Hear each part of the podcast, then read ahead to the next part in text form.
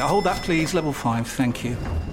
Ah, you must be one of our new interns. Yeah, hi, nice to meet you. Hi. Now, the most important thing to know is to Ertzen the Biparcel Rise plug sale. The most important thing is what? Sorry. The single most important thing is to Ertzen the Channelized Bing Bingus of the Biparcel Rise plug sale, and you'll be fine. Uh, yeah, that sounds important.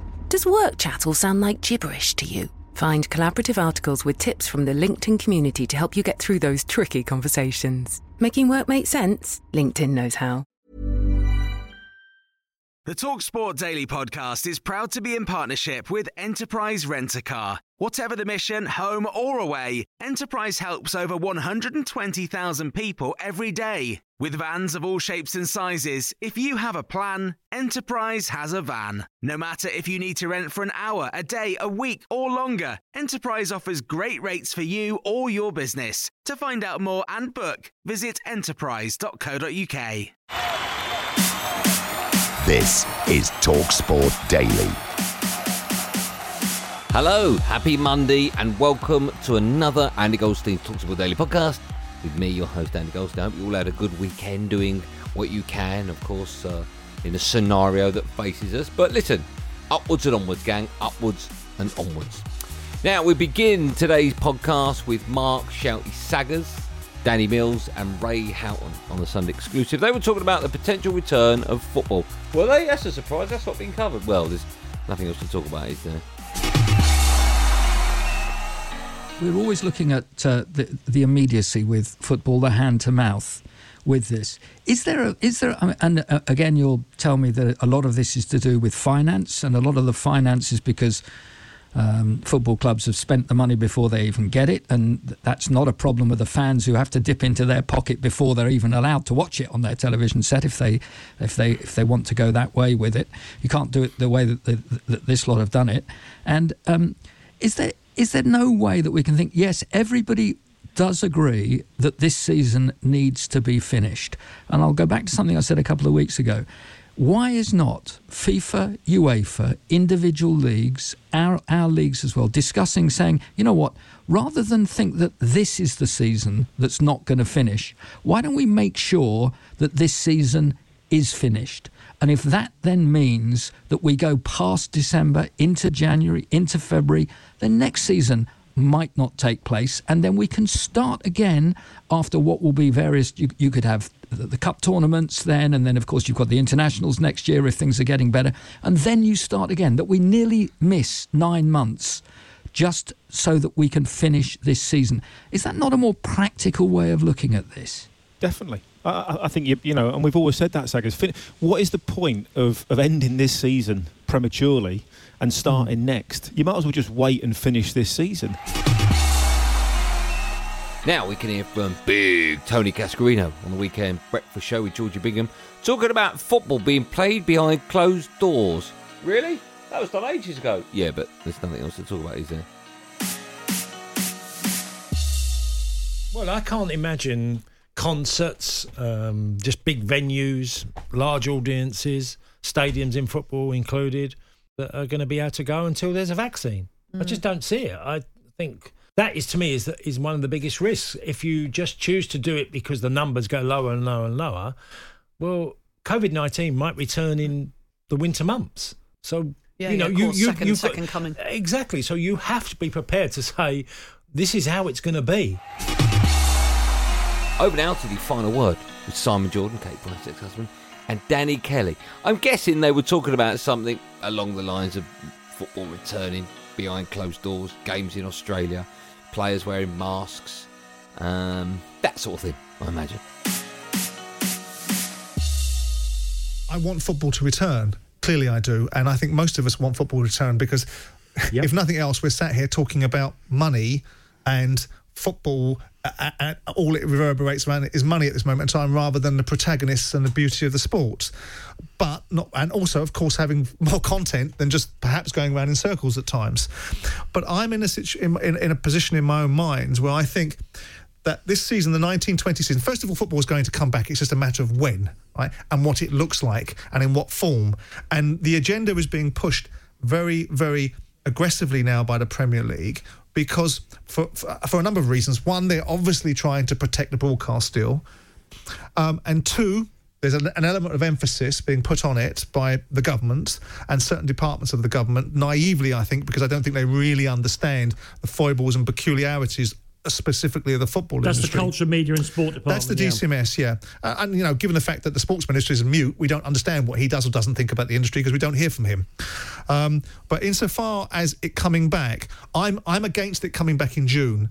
I, I believe it's too early in the game. I don't believe that sport should be ahead of the curve. I know people believe that sport has a responsibility to lead. It also has, by the, by the very nature of a default setting that it doesn't want, it's held to a higher set of standards than everybody else's, which is slightly ridiculous, but it is. Which means that anything that goes wrong within the confines of sport will be amplified beyond the ramifications of anything else. Time now to head over to Hawksbee and Jacobs and the brilliant clips of the week. This is where people send in clips of a certain week and they put it together for their yeah, well, you guessed it. Uh, it's available in full as a podcast, so we're only playing a bit of it, I imagine. But they do it every Friday. I think at half past three. I'm pretty sure it's half past three because uh, back in the day when you were allowed to go out and I used to pick my kids up from school, I would always get out the car about 25 past three because I had to go and get them. And I go, why can't they move it earlier just for me? But they never did. This is Goffy uh, chatting to Sir Steve Redgrave about his career. When you look at back at it and you think you wanted to be a single sculler, didn't quite work out. You ended up in uh, the Coxed Fours uh, to start with. Then you went into the pairs finished on the Coxless Four. Remember them? Oh, they were a great band, actually. They were the, the Castrati Quartet, they were known as. I think I've got their first album. It was mainly Jimmy Somerville covers, yeah, I remember Of course right. it was, yeah. It's quite it's a range, obviously, for, for obvious reasons. Tremendous. What's next? Yes. It's Sam Matterface and Perry Groves discussing Kevin Keegan. Kevin Keegan apparently appeared with the Honey Monster when he signed for oh. Newcastle United. I remember that as well. Well, Can't remember that one. He was. He, I think he did a. Uh, have we done the shredded wheat as well? Cluffy and Shields Yeah. were in the shredded wheat advert. Well, Glenn Hoddle did a, sh- uh, a shredded wheat. Good recovery. I'm sure he did, though. But uh, we didn't Well, necessarily need who to know it. doesn't? But good recovery. Yeah. Anyway, this is Jim White. This is Jim White with a time check. It is 11 noon. Jim White with you live in the studios of Talksport. I suppose at the moment, if you're not looking to catch a train at 11 noon, you've probably got an hour. It doesn't really matter what time it is, does it? Anything between 11 and 11.59. Uh, now, back to Big Alan. Here chatting to one of the stars of his favourite show, Peaky Blinders, actor Joe Cole, about his new show, Gangs of London. I'm loving it. I was got to. I've got to be careful. I don't want to give too much away. But when your dad in the show Finn dies, uh, Colm Meaney, isn't it? Colm Meaney. Uh, I remember him in Layer Cake. I'm like, oh no, he can't die so early. But I, I, without giving that away, you see a bit more of him. You have kind of given it away. And to be fair, I've, I've watched it, and that happens in the first five minutes. It's not going to ruin it for you. And it's fairly key. I to wasn't gonna watch it now. And you could have told it from the trailers, but I don't want to spoil it. But when he dies, when you, oh no, uh, no, he was all right. He wasn't too bad there. Right, we can hear from the former light welterweight champion of the world, Ricky Hatton, who's a guest on Fight Night on Saturday evening. He's been telling Adam Catterall and Gareth A. Davis that Joshua versus Fury just has to happen. I've always been a, you know, I've been a boxer and a boxing trainer and a boxing promoter. But, you know, even before them days, I've always been a student of the game. I've always been a fan of the game and a fan of, of our British fighters, past and present. And, you know, I remember years ago, you know, you you know, you'd have two, Brit, you know, two British lads fighting for the British title, and not being disrespectful to, to anyone, you never heard of them. No. Now we now we've got the number one and two in in the world, mm-hmm. and both you know you know different styles, different personalities, different. It's it's it's, it's a it's a and it can. I think it can not happen. But the only reason why sometimes these fights don't happen because you know you have rival promoters and rival TV companies, and you know, and then you have two fighters that AJ will say I've got all the belts, and rightly so, and Tyson will say I'm I'm, unbeaten though, and I'm the lineal champion, and it's because of that is why sometimes big fights don't happen. But I just think there's that more in the pot for everyone, for AJ, for Tyson, you know, for, for, for AJ's promoter, for Tyson's promoter, for the TVs. There's that much in the pot that I think that, and because of public demand, how can it not happen? Now, the most successful British track athlete in modern Olympic Games history. Who's that, Daley Thompson? Yeah, of course it is. Ah, Mo Farah. He joined the boys on Drive. He looked back at the London Games in 2012 and what was going through his mind during that famous Super Saturday. I'm guessing what was going through his mind was something along the lines of, Oh my goodness, I think I'm going to get a gold. I, I was in a training camp and leading up to it, I was kept away from everything. So I came in two days before the race. So I came in, went to Athletes uh, Village, did the whole thing, got accreditation, going through, and then went down the stadium, the warm up track, and did a couple of strides uh, a, a night before. And then, you know, in that evening, turned up at the track. And I remember walking in at the track and just thinking, wow, at the warm up track, this is, and they're still showing bits of it. So for that point, I was like, oh man, this is this is amazing, is incredible. And then walking in the actual stadium was nerve wracking, but at the same time, it was just amazing to see so many Union Jack everywhere, people shouting out your name, Mo, Mo, Mo, and that really, you know, spurred me on and gave me a massive, you know, boost. As you say, it's like I was telling myself, these people are just here for me. Can you believe this whole nation? And obviously, leading up to it, I was watching from the camera side where, you know, Jess has just won. And I was like, wow, that's amazing. You know, obviously, we're in the training camp together and, you know, in competitions. And, and you know each athlete well. And Jess is a lovely girl and got on well with her. So I was so happy for her. And then on the other hand, I see Greg jumping as well on one side of it. And then he comes off the pit, he's cheering me on like I think five or five laps to go or something. I'm like, in my mind, I was thinking, how did you do? How did, how did you get on? And I didn't see it much. And for me, it was just, oh, mate, there's no really word to describe that Saturday. It was just, you know, as a nation, we came as one. And to just, just to have so many people cheering for you in that stadium for me was incredible. And, and I guess I will never experience that no matter what I do in my life again. Now, staying on the subject of 2012, this is Stuart Pearce on Saturday Sessions, being asked if he was put under pressure to include David Beckham in the Team GB squad. Like you would never know, Sam. Honestly, it's it's been the most difficult decision I've ever had to make in my life. Certainly, the most difficult decision in footballing terms I've ever had to make. And uh, I think discussions were had. Bear in mind, Adidas sponsored the Olympic Games, the, the kit. They were also David's sponsor. I think conversations were had between David's agent and the FA about him having the captaincy. All those things behind my back. And I even believe, from what I can gather, that once the decision was made and by myself that he wasn't going to be in the squad, it, it was even mentioned at Downing Street whether it is the right decision or not, uh, and whether they should replace me as the manager. Back now to big Tony Cascarino, picking his top five dressing room pranksters and jokers. Or, as we like to call it nowadays, banterers. Is that a word? Okay, well, bants. Yeah, but that doesn't work, does it? Top five bants. Yep, banterers, bants. This is pranksters then, jokers. You, just have a listen.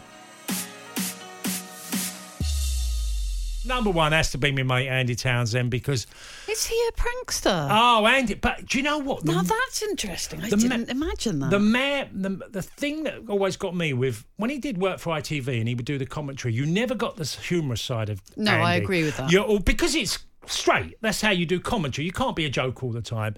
But Andy was anyone who was at Chelsea with him. All the boys I mentioned, Cundy, Wisey, you know, they all know Andy. Andy was the life and soul of every every dressing room. Always laughing, always being funny, always Yeah. cracking stuff, always playing games. I I knew him from an 11 year old, and I knew him. Obviously, I played Republic of Ireland with him. He Yeah. was a leader uh, uh, with Ireland as well. He was always playing pranks on me, Georgie. I'd room with him, and there was always something going on with me. He did the one on me in 1994 because Andy dyed his hair blonde. And if you get some images of Yeah, World yeah. Cup, he went blonde. Yeah. So I decided to put a colour on my hair, okay, in 94. And Andy said, "I- I'm going to the hairdressers that I got my my blonde." I blonde mean, done." why? No, well, anyway, so he goes, he comes, he comes back, and I've told him to get the colour Chaton Clear. Okay, so get Chaton Clear. So he comes back, gives me the box, open the box, yeah, Chaton Clear, I put it, put it on my you know, plum. come out plum. so I've come out the bathroom and I'm there cursing. I'm going, so so. He's got me plum. My hair was literally plum colour. Georgie, I've come in and he's laying on the bed and he's holding me the box and he's got a plum and a Chateau and Clear. He's got two. He's bought two and he switched the, the two plum and the Chateau and Clear. But what Andy always does, I'll tell you a quick little story because I don't need to tell this one as well. But he always would call the lads and let them know, you know, like I've just done this, so come to the room, Yeah. you know, because I've just done Cass's hair. He, he's having a shower, washing his hair. He, but I've plumbed it. I've got plum on his hair. So he always lets everyone know. Kevin Wilson, who played for Chelsea, his contract was uh, coming to an end at Chelsea, and um, he had about three months to go. So Andy phones him at the hotel on a away game at Derby. Phones Kevin Wilson, pretending to be a manager. That is mean. Right. So he starts um, coming on. He starts going to Kevin Wilson. Right. Okay, Kevin. I'm interested in taking you in the summer, and he's really good at playing the game, Andy. So he ends up finding how much uh, Kevin Wilson was on a week, what he wanted. And then Andy tells him what he's going to give him. So he tells the la- he tells Andy like um, he's getting fifteen hundred quid a week. He's getting this sign on fee.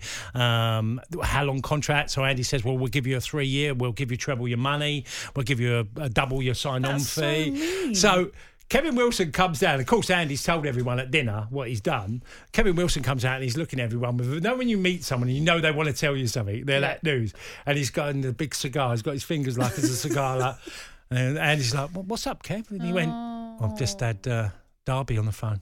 They've offered me uh, three times what I'm getting here." Boat smoking the cigar and all like that. And of course, all the lads are in on it, but it was just Kevin gave the whole spiel. And of course, Andy had told everyone how much he was getting away. So then the conversation turns into, You're only getting that a week. You're only getting 1500 quid a week here. And, you and he went, How do you know? Andy had literally played. He was brilliant at it as well. Great fun to be around Andy.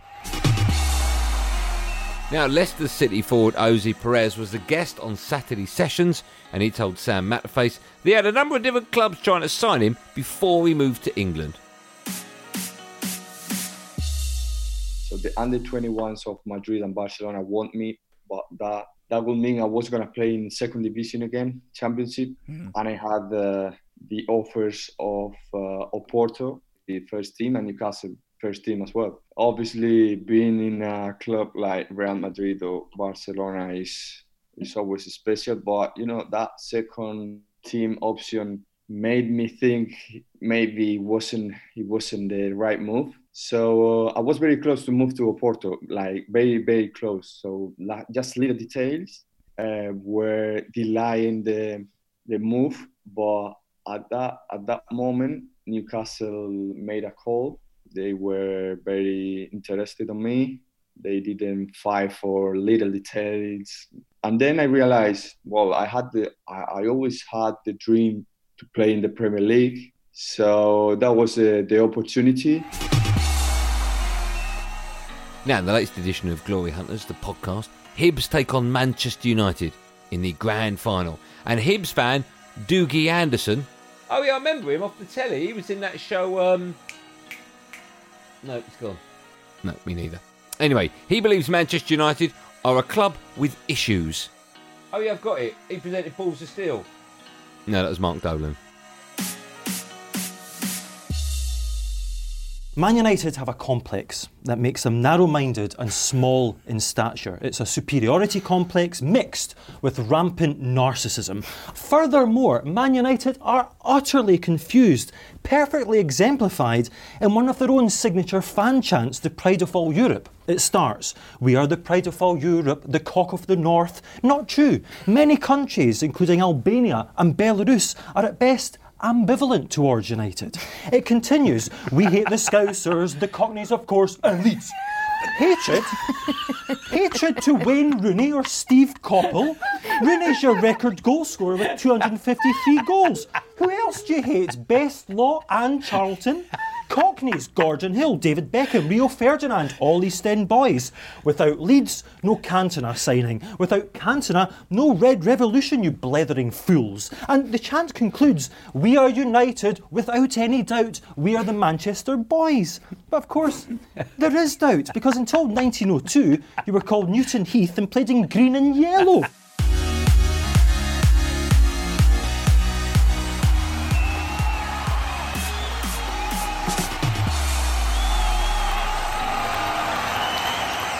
But that's it for another podcasty thing. Good work, everyone. Uh, a reminder you could download other ones and future ones from um, Apple Podcasts, Spotify, and Acast.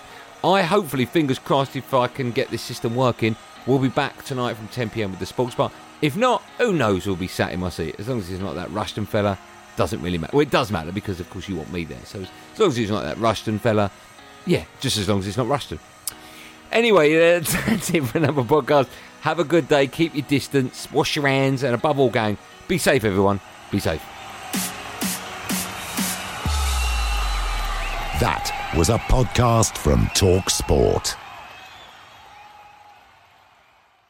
The Talksport Daily podcast is proud to be in partnership with Enterprise Rent a Car. Whatever your mission, home or away, don't delay. Enterprise has the vehicle for the job. Rent from the best lineup in the UK. With over 450 branches, Enterprise has what your business needs. From compact three door cars to spacious SUVs and people carriers to vans, they offer a large range of reliable vehicles perfect for the job. To find out more and book, visit enterprise.co.uk. Tired of ads barging into your favorite news podcasts? Good news. Ad-free listening is available on Amazon Music for all the music plus top podcasts included with your Prime membership. Stay up to date on everything newsworthy by downloading the Amazon Music app for free or go to amazon.com slash news ad free. That's amazon.com slash news ad free to catch up on the latest episodes without the ads.